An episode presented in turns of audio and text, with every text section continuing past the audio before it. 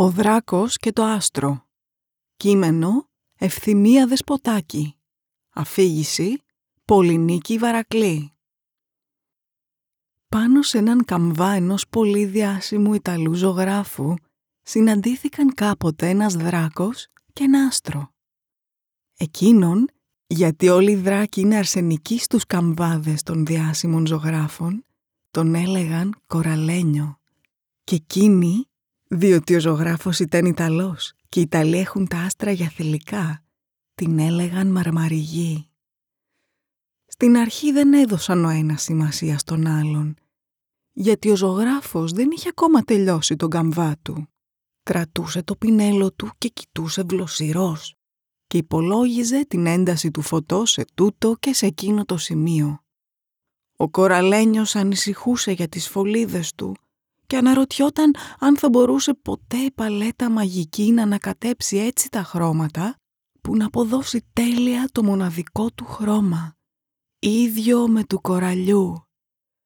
Και η μαρμαριγή αναρωτιόταν κι αυτή αν θα μπορούσε ποτέ κανείς να εφεύρει μια σκόνη μυστική που να φωσφορίζει και να επιτρέπει σε έναν Ιταλό ζωγράφο να ζωγραφίσει ένα χαρούμενο άστρο.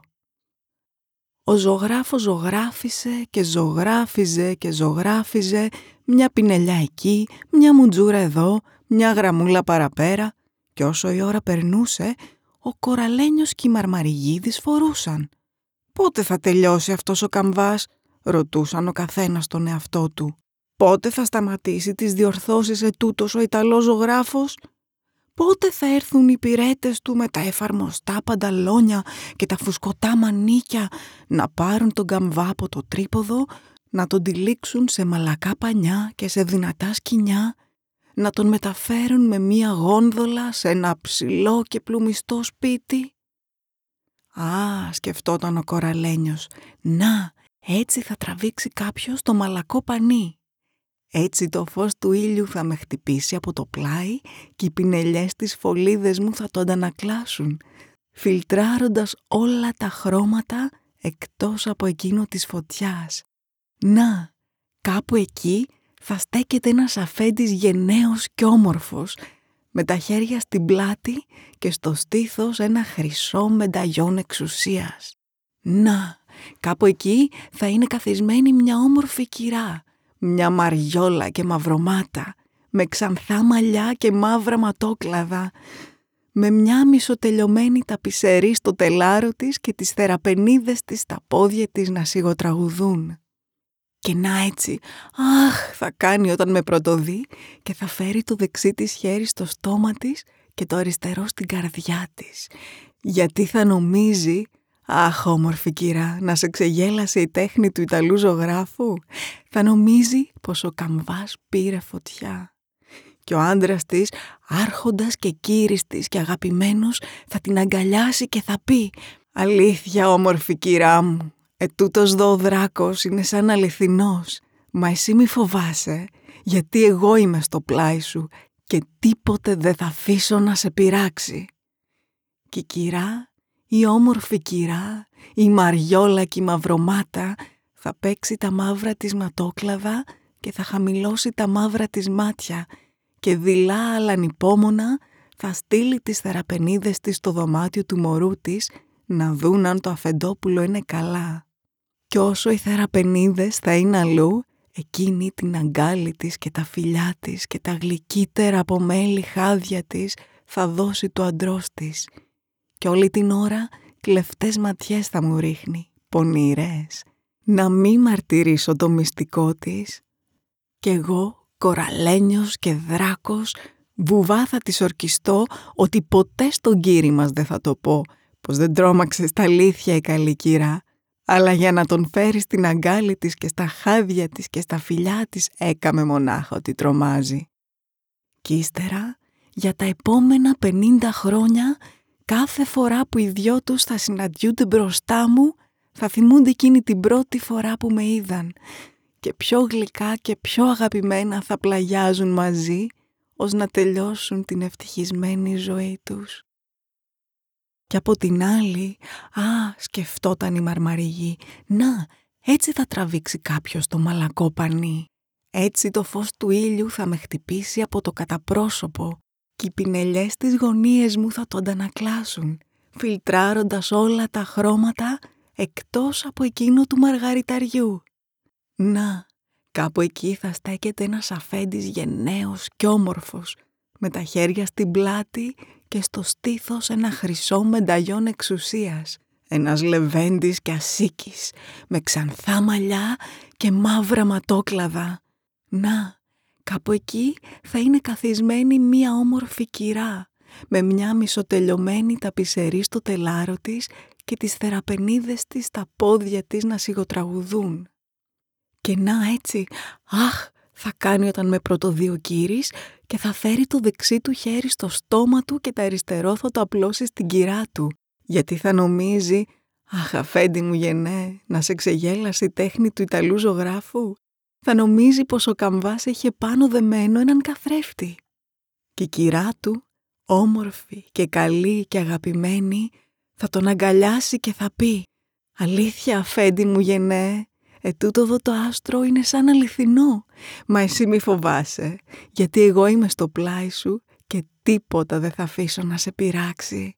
Και ο αφέντης, ο γενναίος αφέντης, ο Λεβέντης και Ασίκης θα παίξει τα μαύρα του ματόκλαδα και θα χαμηλώσει τα μαύρα του μάτια και δειλά αλλά ανυπόμονα θα στείλει τις θεραπενίδες της κυράς στο δωμάτιο του μωρού τους να δουν αν το αφεντόπουλο είναι καλά.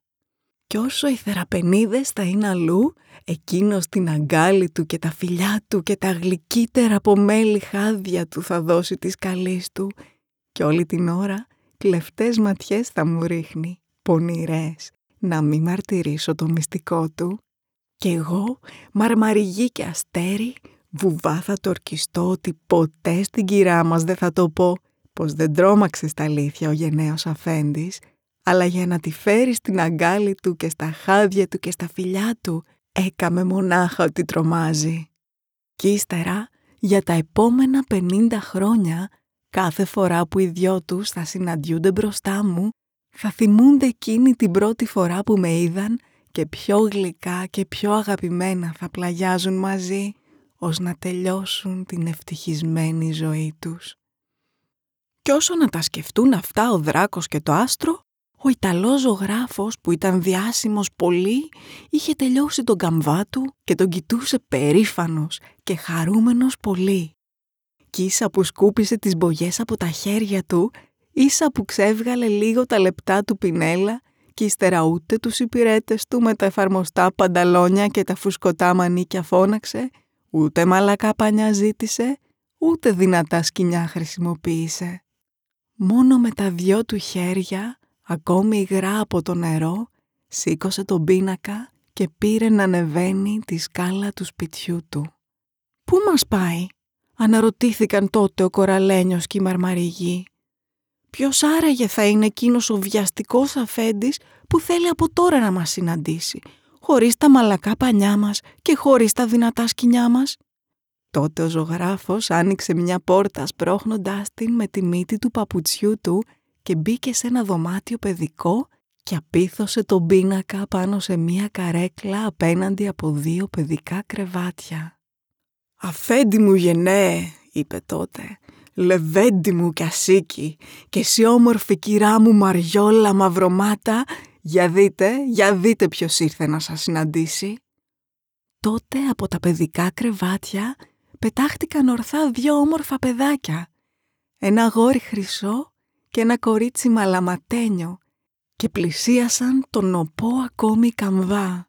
«Πατέρα», ρώτησαν τότε, «πατέρα μας, πώς το κατάφερες αυτό, πώς βρήκες παλέτα μαγική να ανακατέψει έτσι τα χρώματα που να αποδώσει τέλεια το χρώμα του κοραλιού στις φωλίδες του δράκου». Πώς βρήκες μια σκόνη μυστική που να φωσφορίζει και να επιτρέπει σε έναν Ιταλό ζωγράφο να ζωγραφίσει ένα χαρούμενο άστρο; Και ο ζωγράφος έριξε μια κλεφτή ματιά στον κοραλένιο και τη μαρμαριγή, πονηρή, να μην μαρτυρήσουν το μυστικό του.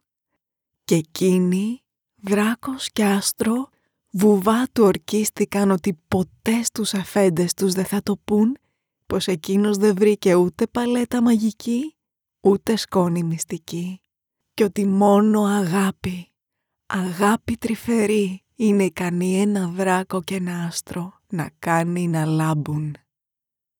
Ακούσατε το διήγημα «Ο δράκος και το άστρο». Κείμενο Ευθυμία Δεσποτάκη. Αφήγηση Πολυνίκη Βαρακλή.